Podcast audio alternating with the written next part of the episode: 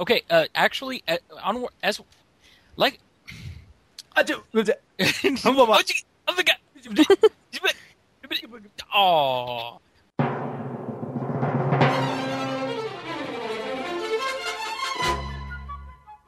Oh, hi. I didn't see you there. I'm Patrick, I'm Kane. This is Ray. and you're listening to The Worst Thing Ever. Today's episode The Old General Mills, Part 2. You know, on the needs a topic of a hobo, uh, I had this idea the other day. Um, for, forgive, forgive this story because it goes nowhere.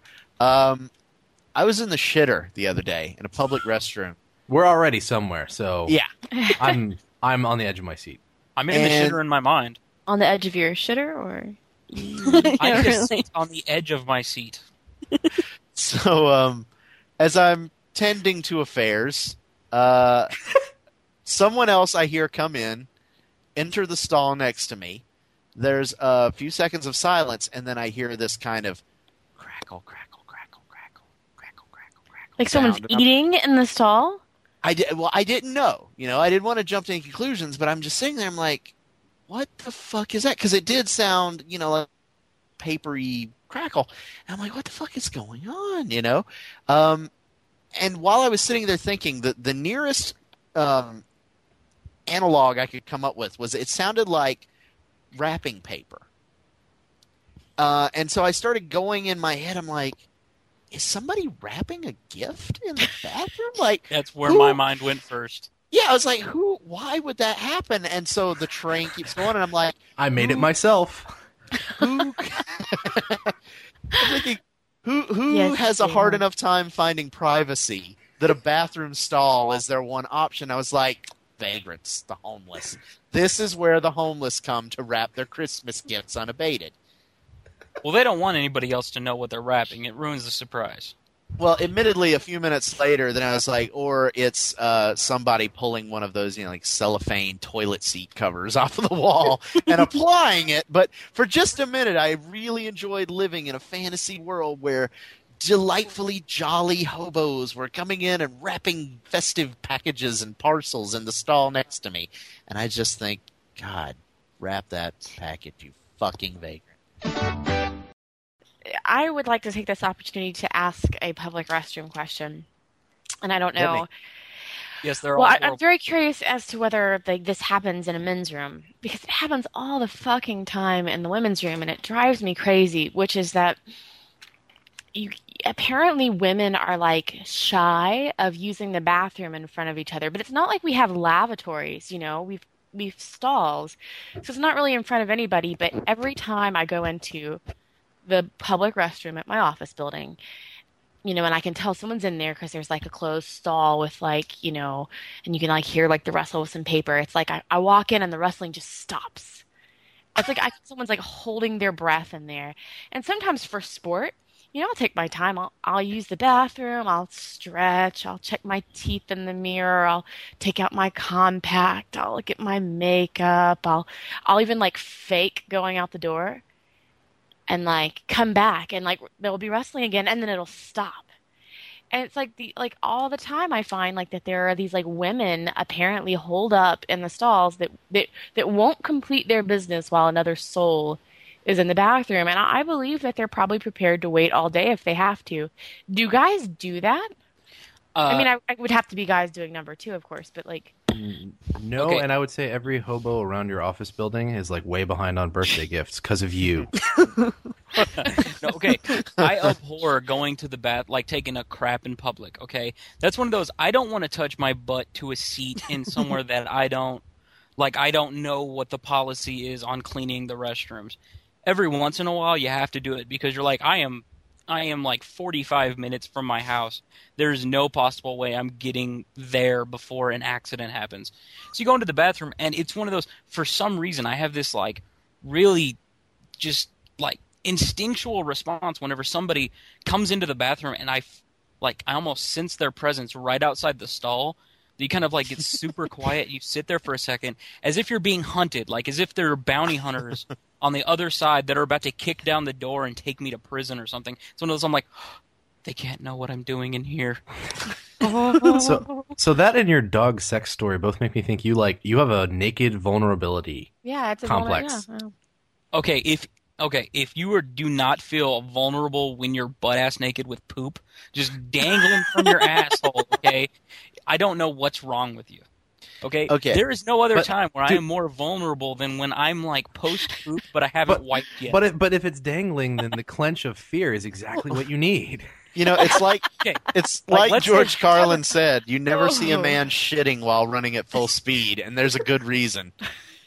Look, I'm just saying, if you just took a shit but you haven't wiped yet, you're at that like special, like that that magical ten seconds where you're like, oh, I, am I? I think I'm done taking a crap. I think it's time to get some toilet paper into this, right? But somebody's like on the other side, and somebody's like threatening to start talking to you. You're the most vulnerable, per, most vulnerable person on the planet because you're not going to get up and run anywhere. You're like, oh fuck! If they come in here, I'm dead. I am a dead man. I mean, I, Raz, Yes. do you ever plan on having children? Look, I have I have a wife. She already comes in with me. I'm not saying that it doesn't happen. I'm just saying it's one of I'm those like just saying, if you ever Having plan on wife, having children, that you're is never the gonna be able to sit alone again. when you have a wife, that is the moment that she knows.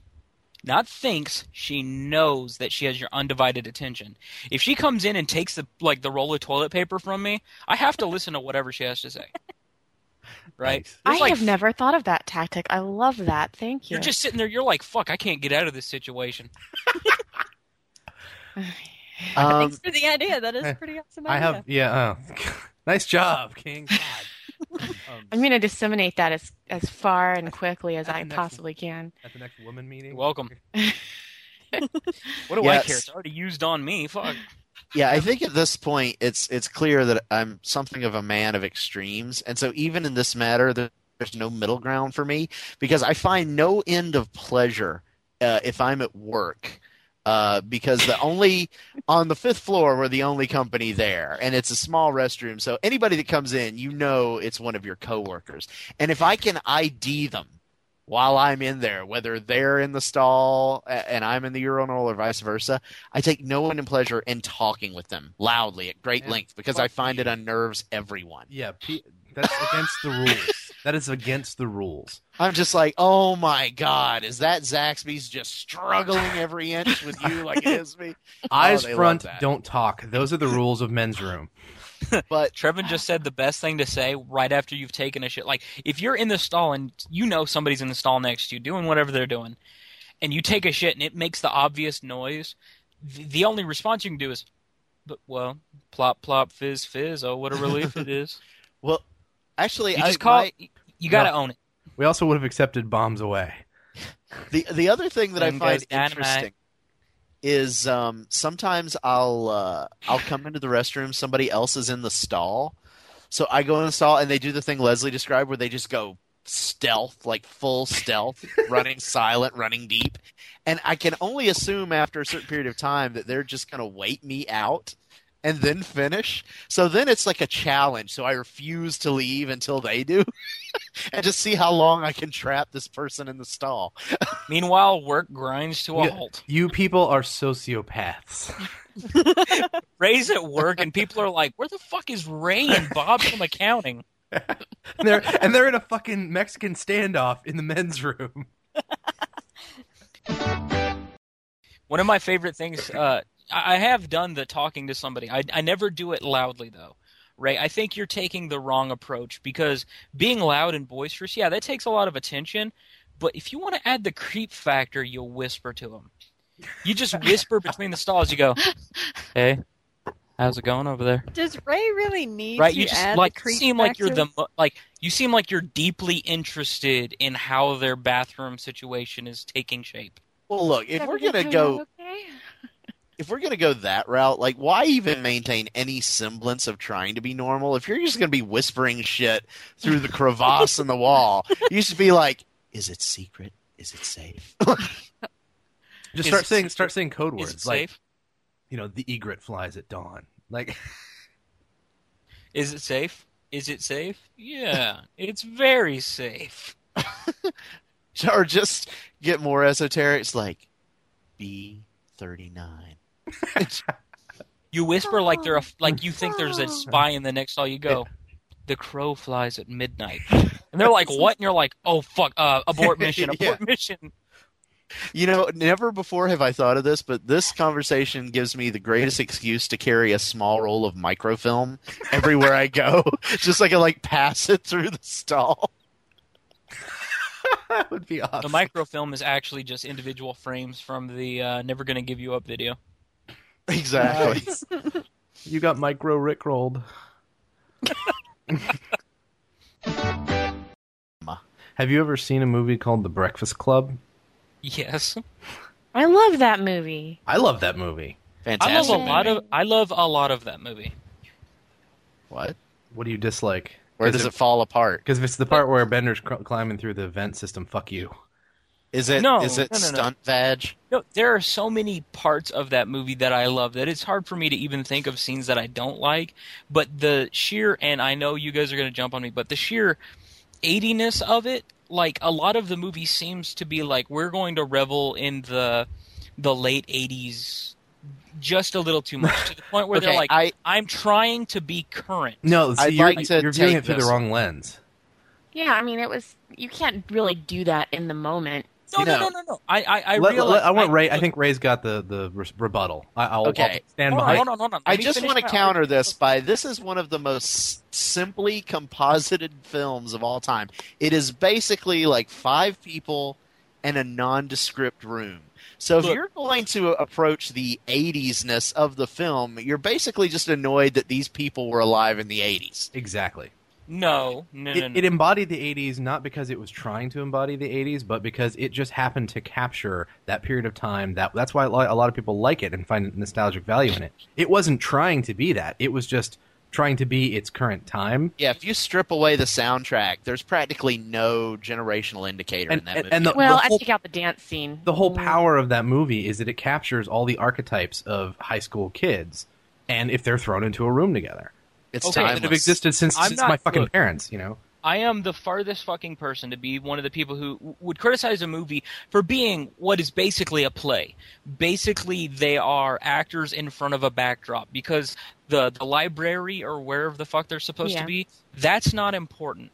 They're they're basically being Shakespeare. They are actors in front of a stage, right? I am the farthest person to be from that. I'm just saying there are certain aspects of it that just seem to try too hard to be like, look, like it, it seemed a it, it try and look this is one of my favorite movies. It's probably in my top 20 of movies. It's just one of those like there are certain parts of it that seem to be like look i am writing for this generation and he, it just seems to try a little too hard. Now i'm not 80s saying that, that So it's I would kind actually. of like well, it's kind of like finding the Cookie Monster voice that uh, Christian Bale does in The Dark Knight as the fault because that movie is otherwise really good. You're finding faults in a movie that you love because it's like, well, okay. if I had to choose a fault, that would be The- the, one. the That's the kind of situation I'm talking about. The criticism Okay. you gave, I would actually apply to Pretty in Pink. yeah, no, Pretty in Pink. Well, I apply it to all of his movies. But then again, I wasn't there. Remember? Yeah, I was in another plane of existence. they were in a tube. Sing I it. like the way I described it better. Sing it. Test tube. Yeah. babe. It amuses me. I'm not. I refuse to concede to his Breakfast Club point, but I No, I, we I'm will saying, agree to disagree, sir. No, I'm saying in a movie that I love, if I had to choose a criticism, it's that. Like there, are, like I love a lot of movies. It's like I, I, I like watching stories being told. I like to read novels and stuff like that. And if I had to choose a criticism, it's that like all of his movies, it's just it, it tries a little too hard to be like, look, I'm relating to kids of this generation. Um, I don't know. I mean, I can't. I can't say that's that's true. But See. I mean, if you if you piss on my shoes, you're still pissing on me. It doesn't matter that it's a small portion. and and I would say actually also, so in addition to Pretty in Pink, I would say what you're saying also applies to Porky's. So I, I think I get what you're saying. I'm just not sure I see it on that particular movie. Well, see, that one yeah, is a shining example. of one that would not. Yeah, now there there are plenty of other Hughes films that I would grant that, like Pretty in Pink is one of them. There's another one that I can't remember the name of that I, I would grant you what what the premise you're saying. I think Breakfast Club escapes that. No, a Breakfast Club of all of his uh, of all of the Hughes movies, that one is the most pristine in the fact that it is is literally just characters interacting with each other, which is, in my opinion, the height of storytelling. Is characters interacting with each other, and like like I said, it's it's a minor, like super minor, like one of those things that if I have not if I had not seen The Breakfast Club hundreds of times, I would have never picked up on it but it is one of my favorite movies, and I've seen it a lot. But Okay. that that that also comes like if I had been alive during the '80s, and I mean I was alive during the '80s, but if I had been alive and connected to it in any way, maybe it wouldn't have been such a problem for me. But because I mean, the movie might as well have been set in the '50s, Yeah, and the and 50s ish of like the 50s ness of it might have bothered me the same way because I just I have no connection to it. So So, dude, the here's- small connection that it tries to make is just like that like that little bit is throwing me off. Dude, here's the thing. I was in elementary school when that came out, and I didn't see that movie until 1996. So I have no tie to that particular time. And yet it's still extremely relatable. Yeah. Okay, yeah, I I I, I agree. So I think in summation, what we're saying is you're wrong. You know that whole we had we had a neighbor like our next door neighbor bought a bride like, like truly no joke this was last year and it, it's just like so much weirder than you can ever imagine but it was kind of um it was kind of Efficient. inspiring. Yeah, well, well, here's the thing, you know, like we were like, oh, this creepy bastard. It- it- she was not a Russian bride; she was like a uh, Korean bride, I think, or Ooh, plus one. um, um, but but you know, at first we were just like this creepy, you know, jerk. and This guy was like, oh, I don't know, like forty eight, I would guess, and and he he told us like two weeks, three weeks, I think, before this girl showed up in our neighborhood that, well, he'd met this special someone online, and if everything worked out with some paperwork that he had to do, she would be coming out to live with him. And, you know, it was like, we were like, we didn't understand. It seemed really weird. And then it shows up, it turns out to be like this, like 17 year old, you know, if she was a day Korean meal order bride. And, you know, we were like, oh, that's creepy. That's sick. That's twisted. And then this girl completely played him. Like, I think maybe a week and a half after she showed up. And, and, and this weird fucker went and like knocked on every door on the street and introduced everyone to his new wife. And then like a week and a half later, um, she has left him and I'm, you know, checking my PO box and he's like putting up missing person posters and complaining about how, you know, all his money from his house, like all his like loose cash is missing and some valuables and how she seemed to like somehow know all these other Koreans in Atlanta and, you know, what are the odds and that someone must have kidnapped her and we had to like What? help him find her. What are the odds? really? The odds are about as good as everybody Yeah. else getting their uh, their mail-in bride. See, the question is that you have to ask yourself is what is your peace of mind worth? And is it worth more than a radiator and a chain? Wow. Here's my advice: instead of listening to conservative radio, um, just play like, Red Dead Redemption because I find it's very similar. The townsfolk's opinions on things be like, "It's the Jews," I'm like, "No, it's the go- it's the government." it's like they're Well, see- zombies, people. See, it's them damn Mexicans. Zombie panic. I swear no, to no. God, that's what it is. Oh my god! In I'm- Walmart today, I, I've been to Walmart like four times today, getting ready for Thanksgiving. And that's a whole nother ramp subject. I hate that place. But uh, we went in there, and one of the stops we made was Megan's sister wanted to uh, look in the magazine department or something like that. And while you know she was looking at magazines, and I don't give two shits about the magazine she's looking at, so I'm walking up and down the book aisle, looking at all the the bestsellers that they're selling, and none of them interest me. And I see a novel written by George W. Bush, and it's the audiobook read by George W. Bush. And it's one of those like I would never pay for that, but it's like I have to hear this. I have to hear if there's a part where he's like, "Whoever wrote this is an idiot." and that's the political part. Moving on. So, Yeah, um, it wasn't. Topical humor works out so well. Are you talking about Decision Points, the new book? Yes. I'm not Oh sure. I'm know not. sh- what the name of the book is? yes. Um, I saw somebody God, buying how it. talk Buying it. show host was that? He's like, "Oh, you're talking about Decision Points, the new Yeah. book available." Yeah. Oh, you're talking about Decision Points, It's that new book available on uh, Amazon. Is blah, blah, blah. Well, what what I guess so on the one hand, I may agree with this, but I don't think it was your intention to make a joke of this nature. I wouldn't call that a novel. That's that's what What? we call a memoir. But No, the no, thing no. is, at the same time, No. I would call it a novel. No, yeah, Look, novel. He, there is no way that he remembers any of the shit that happened while he was in office. None of it. Okay. Fucking At least not zero. accurately. Zero percent. I mean, Zero I'm, percent. I'm pretty sure if his, in his recollection there is a part where he flew around the world to turn back time to reverse 9/11. As Look, a- I'm sure that at one point he Oh. had to defeat the atomic twins to create peace for all mankind. Okay, I'm sure there's all kinds of shit that he remembers. I'm just, I'm just saying that it was a novel. Okay, It's not his Like- fault. They used the flashy thingy on him.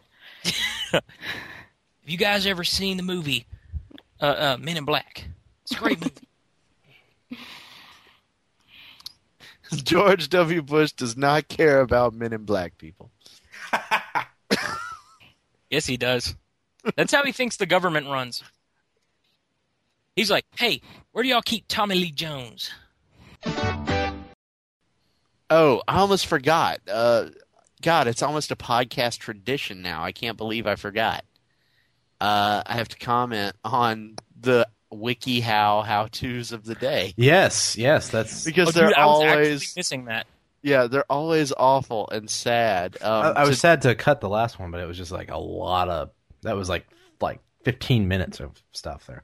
Yeah no I don't don't misunderstand me. Know your target audience. I I do it for me. Um, Yeah, it's a good conversation. So today, my favorite. Um, now they change these every day. Okay, so it's not like I'm cherry picking from a selection of sad ones. Um, one of the headlines today is eight life lessons you can learn from cats. Are you serious? I shit you not, sir. Okay, I have a cat. No. No. I could pick Uh, one thing out, and that's like nap time. Uh, First off, I I just browsing through this article, I get the opinion, I, I get the feeling that whoever wrote it only has a vague concept of how cats live, because um, one of them is like be compassionate. it's like, have you met a cat? Cats are like fuck everything. That is the opposite of cat. Yeah, uh, practice cat yoga. I don't Okay, know what I guess I guess I could agree with that. They do stretch in a way that I would say is yoga esque. purr now and then. Be Look, just because you can This lick your own person's groin, that doesn't seen a make it yoga. Yeah, yeah. No, this I this is all all wrong. Did you guys uh, see that the WikiHow people actually messaged me on Twitter because I was bagging on their fucked up? no, I didn't. Yeah, I said something about it's got a fucking thing on here about cooking for cats, and, and they're like, "Oh, we hope you enjoyed it." And I was like, "Oh, yeah, it's great, but it's not as good as you know how to tell if you love this dude or you're just lonely." They didn't. They didn't reply. So here's the here's the thing that that's this is just an interesting male discussion that we, we can have. You know, I I totally I totally dig the uh, the two color alternating stripe thigh high socks. That does something Oh, yeah. for me. It, it accentuates the shape in a way that, that. What in the fuck are you doing with that mic? Um, I, I like I like the alternating color, like you know stripe sort of thing. The rainbow stripe does nothing for me. It just it loses it somehow. I'm they trying to both figure. work for me, although your particular brand of preference I like to call nanny syndrome. Uh, yeah, Um, I, I I was I- trying. I was trying to avoid associating it with uh, Muppet Babies because I thought that was creepy. But you, you've, I am undone, sir. I like how Yeah. Patrick's problem is like I don't like I don't like colors that follow the uh the the Roy G Biv color scheme. Chromochromatic spectrum is yeah. The chromatic I prefer colors that follow the Pantone color system. I like varying shades of yellow before they get to green. It's weird given the line of work I'm in. I don't like overly col- like a multitude of colors. I like a couple of colors that complement each other. I'm good at picking out complementary colors. But if you show me a range like like over 5 completely distinct colors or they're not like shades of the same blue or whatever, you know, like a real rainbow sort of thing, I it, I don't like it. I don't I'm I'm not for it. Well, part of the reason I think is because as a designer, and this is like something that I've I've studied somewhat recently. As a designer, your first instinct is to simplify. You're not trying to like to overcomplicate something with uh like a venue of many colors is to make it less. You know. Yeah, Um, I mean I felt that way before I became a professional designer. This this reminds me of probably one of my favorite jokes in a film. Have you both seen uh, Ed Wood by any chance? I have I not. saw it a long time ago. Okay, good film in my opinion, but um, it's all shot in black and white. And there's a throwaway scene in the middle of the movie where one of the female leads walks up. She's wearing a robe and she's holding two different dresses. And she asks the guy, she says, uh, "Which dress do you like better, the yellow one or the green one, or something like that?" And he goes, "Which one's the green one?" She goes, "What do you mean?" And he goes, "Well, I'm colorblind, but for what it's worth, I kind of like the light gray one." but it's shot in black and white, so you're in the same position. You don't know really fucking. Which is. I found it absolutely hilarious. The the closest quote I can come to, sadly, is in, in an episode of Boy Meet Boy Meets World. Just Uh, stop now. the- oh god. No, no, no. One of the this is not an episode I've seen. It's an episode that's been quoted to me probably 25 times since Trevin and I were friends. He said that there was a, this episode where one of the quote unquote bullies of the show, he picks up a live lobster. He goes, "Let's go back to my house and find some butter so we can eat this uh mf'er or something like that." And one of them's like, "Hey Joey, you got to cook those things first. You know that, right?" And his response is, "I said what I said." And just that I said what I said thing is that it's like you know whenever you say something stupid somebody's like you mean blah blah blah right the only response that I've had for years is I said what I said That's good. I'm stealing that. That's awesome. It takes me more than one hand to count the number of times that I got stinking drunk and watched Goodfellas in French. oh god, I can't imagine. Because Like, I had y'all just want another y'all want another uh, admission I've never seen Goodfellas oh, Dude, you would love Nothing. that movie. That that is. I mean, it's a really amazing movie. I, man. I've never gotten on board with the Godfather movies. People say they're like you know pinnacles of American cinema. Goodfellas is an amazingly crafted movie. Like every you ever see like those pieces of furniture where you just look at it and you go like this is handcrafted, the most high quality like dining table you could ever possibly imagine. It's just because meticulously crafted by uh, like that's the feeling you get out of the Goodfellas. that kind of easily reminds my me, favorite movie, hands down. that kind of reminds me I was uh, talking to somebody and they were like oh, I was watching uh, Godfather the other day on TV and they just cut out so much and it really changed the movie I, was, I, I admit it I was like I've never seen a Godfather movie I've seen bits and pieces you know, especially the third one, because I watched like half of the third one on uh, AMC one day, and he was like, "You've never seen them?" all-" And my go-to reply was, "I was like, uh, is it anything like Casino?" Oh, that'll. What? Some people that was back when I was like 18, right? And he was like, he just kind of stared at me for a minute, and I was like, I'm guessing no. You're not giving me anything to work on. I've actually been in a wreck exactly like that. Should, should I describe that real quick while I'm drunk? Oh yeah, yeah. Let's get the let's get the trauma out. Okay. The phone uh, lines are that open. friend Walker, the Texas Ranger. Yeah, the joke y'all made last time. okay, That same guy. think that at the beginning. Okay, he's uh he I'm riding in the car with him. It's me, this guy Josh, and this guy Walker. And we're driving around and it's raining out. Now in in the town that I live in especially, but I've heard in other towns it's the same problem. It's basically just horribly laid out. Basically in Abilene, Texas, a place where there is maybe maybe like three quarters of an inch of rain a year, right? It's like next to a desert where it's just like this lack of rain. When it does rain, it's the like the the whole town floods. Like the flood system was designed by like a paraplegic monkey, right? It's just it's like just Wait, how would that affect his design capability? no, it's just it's like it's just scribbles, right? There's nothing important written down. All right? But it, it's raining and there's just water everywhere.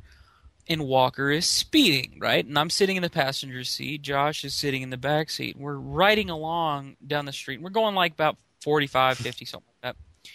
And we get about 2 300 yards away from this intersection and the light turns yellow. And I say the first time I say stop. Right? And he doesn't. He doesn't hit the brake or anything like that. He just keeps going about a 100, f- uh, 100 feet from the uh, intersection. You know, he's still going about 45 or 50. And I say a little louder, stop. Right? About 25 feet from the intersection, he's still going about 45 or 50. And he starts to tap on the brake, kind of doing that little, like, oh, maybe I ought to uh, hit these analog I don't want to, uh, you know, I don't want to slide into traffic or anything. He starts to tap on those ever so lightly, like, like as, as as if he was he was lightly tapping on a uh, like some kind of moose that he didn't want to fall, right? And I'm like, oh, I, I just yell break. That's And the in best the last analogy ever. Metaphor, Yeah. Uh, yeah. Uh, in the last second that I yell break, I put both my hands up onto this onto the roof of the car. And I brace both my feet against the floorboard of the car. And the guy in the back, Josh, he does the exact same. And I just I yell, break. And he starts to hit the brake and we just slide out into traffic into this cross section. And it's one of those like everything goes slow mo, right? Like I'm seeing individual drops of rain fall slowly from the uh from the from the heavens you know, and they're splattering against the windshield. I'm like, oh man, this is really. Be- oh right, we're gonna we're about to have a wreck. And John Woo unleashes like a, a handful of There, doves. there's fucking handfuls handfuls of doves just like fluttering between the Handfuls of doves. This, this fantastic, beautiful cinematic moment. There is like literally in this second, Tom, just Tom Cruise on a motorcycle, fucking flipping through the air, long hair and everything, long hair and fucking just these beautiful like these Ray Ban glasses. It's weird. Like I, I I don't know if he was actually there, if I imagined it, right? And he's just flipping through the air and. We're just sliding, right? And there's just like these like gouts of water splashing up from these tires are trying to find purchase in the cement, just somewhere. They're like, where the fuck is the solid ground? We're floating on this water, right? And we see this car just kind of pulling out in front of us. Like, it's just this pristine, silent scene, right? We see it come all the way from like six miles to the left. You know, it's just going super slow. It's just like do do do do do. It's just this woman trying to find you know, just tr- just trying to find where he's going. You know, or it's a woman, but she's trying to find where she's going, right? She gets to right where she is and she kind of like just barely glimpses us and then out of nowhere everything super speeds up and we just slam into her at 45 miles an hour and total her vehicle, right? And he's mad at her. what a dick. I was, I was willing to permit that. Big balls. What the hell? What the fuck was that? Did you hear that too? I thought it was So- the no, voices. s- something about balls. That was I my wife. She said that I suck big balls. Well, we knew that. Well, she would know. Big hairy one. I didn't think he was that picky about his Can- ball sucking. Can can you get her to take a picture of her balls? Um, goddamn, Trevor, just drop all my fucking chocolate. it's always a food related dispute. Always. Where's my fucking bananas? Goddamn chocolate. Are those grapes? That is not my fault. Look at all of that. That is not my fault. He smushed my fucking. Men just suck. Who tore up my goddamn croissants? This cheese has holes in it. It's Swiss. Shut the fuck up. Uh, for I love my wife. There's a power struggle happening Yeah. with that mic. I can tell. for Too all bad I barely love you. barely Aw. love you. That is awesome. I love you the amount that is legally obligated by the state of Texas. The wedding's off, you fools. Yeah, I think you're a bit late for that. I'm, Joke's I'm on with you. The other Patrick, you're a bit late. Annulment. Yeah, but she meant it's off and kind Uh, of like no, how this excuse meat's me. a little off. I, I have on good authority that shit has been consummated. Good luck with that annulment. Uh, thank you, Patrick, for uh, being my witness to the consummation. Anytime sure somebody says consommate, I just imagine they're talking about soup.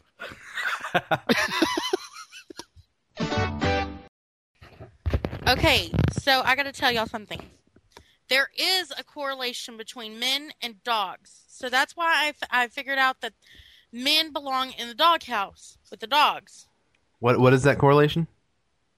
That they eat chocolate, all of my chocolate, and they I- And then eat- die. I was gonna say I, I, thi- I think then the dog would die. the Toilet paper because they're both shitty creatures.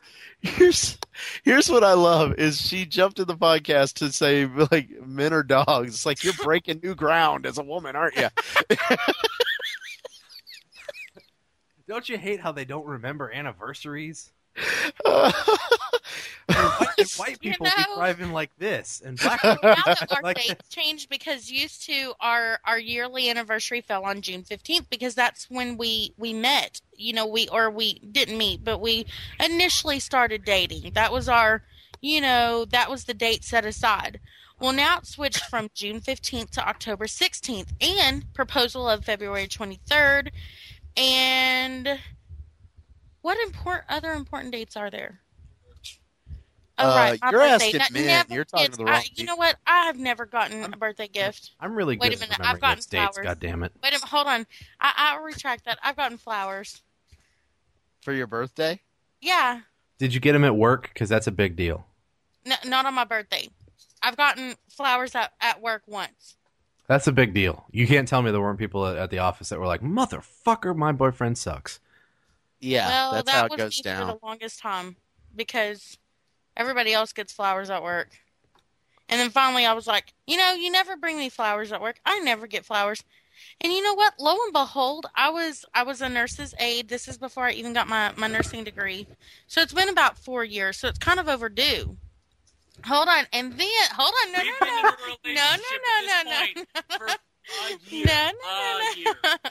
I love how we're evaluating how much he sucks at this point on his own podcast. And, and and then hold on, and then he finally, after me going hint hint, wink wink, swiggle swiggle, I finally get flowers.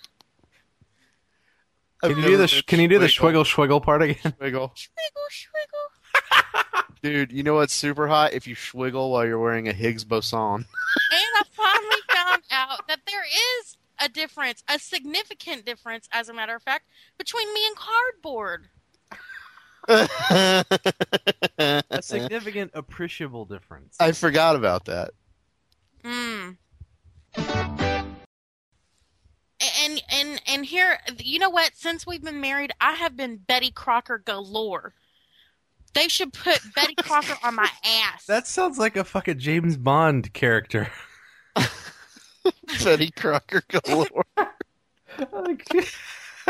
she bakes shit and It's like- does James Bond. I see you've baked a cake.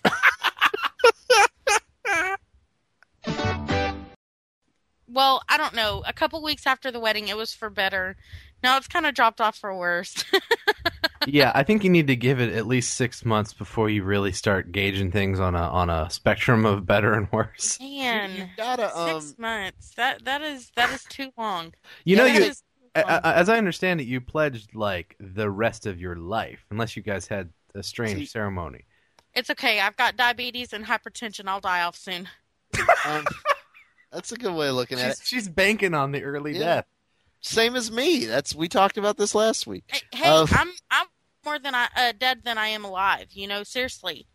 Patrick will be set. Now, if we have children, if we have children, my children will be set. Patrick will be screwed.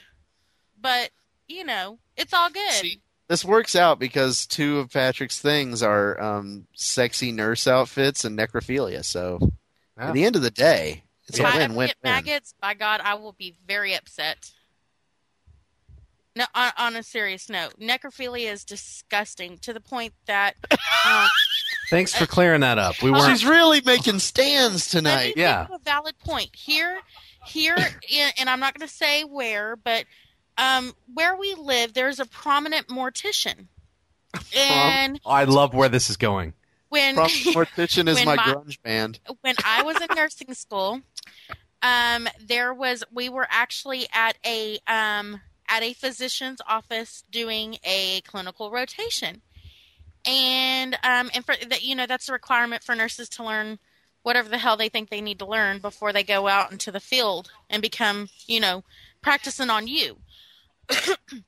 so we're at this doctor's office and this lady comes in we don't really know who she is except for she carries the last name of a of a very prominent um, funeral home here in A- in Ab- in in you know in Abilene, and um, we um, she gets back there and she's telling the doctor that her um her vaginal area is very sensitive and it hurts and her upper lip is killing her that she's very you know it it, it is painful.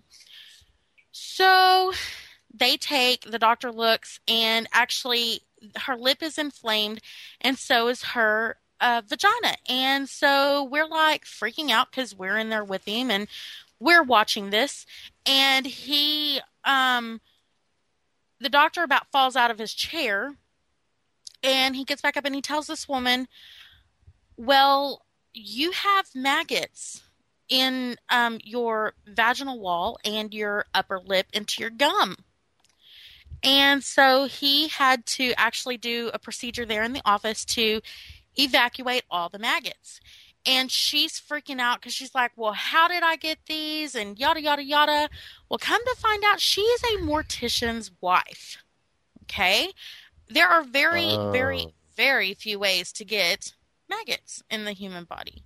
Um, either you have to have an open wound that is deeply infected, or you have slept with someone or had um, sexual interaction with someone who has necrophilia, and um, or you know is is transmitted through uh, dead uh, particles through the body. So his wife is livid because she's not infected and there's no wounds. And uh, her husband's a mortician. How convenient. So if that says anything, we, we, we kind of, needless to say, I think they probably got a divorce. Yeah, I don't think you need CSI to figure that one out. So, Patrick, on the necrophilia, good luck on that, buddy. But uh, you bring me anything home and it's over. I'm, Because you got to have standards. I I just want to take this opportunity to uh, thank Megan for ensuring that the podcast ends on a high note. Um, All right, now back to your um, original host.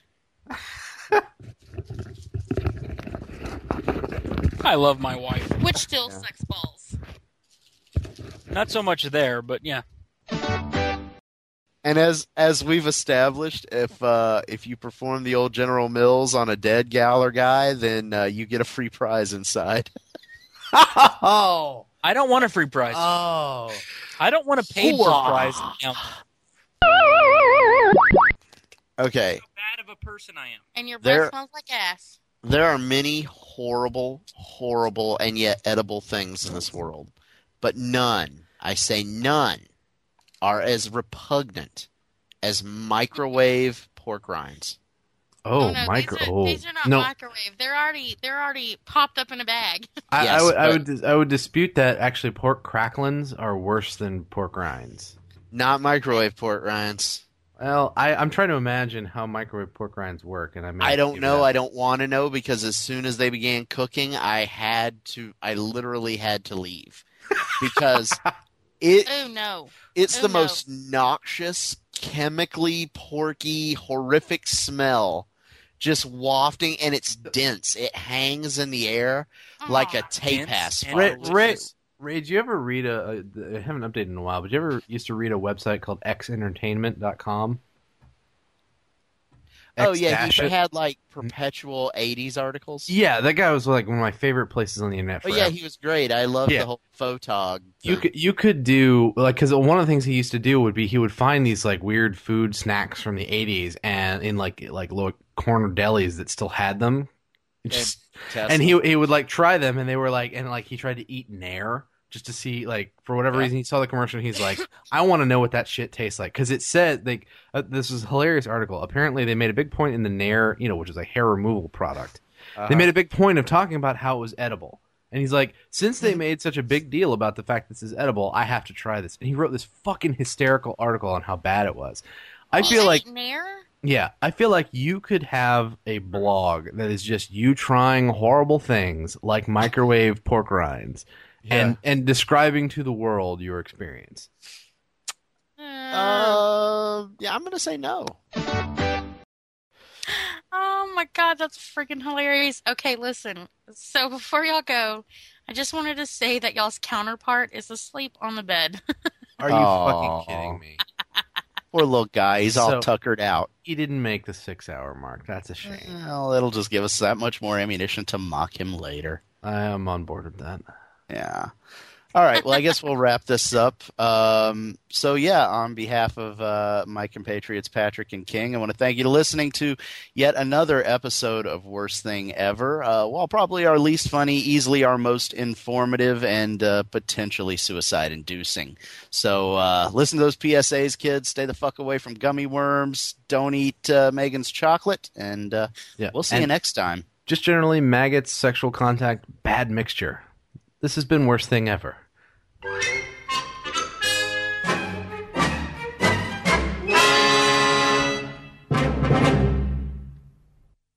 I see you've baked a cake.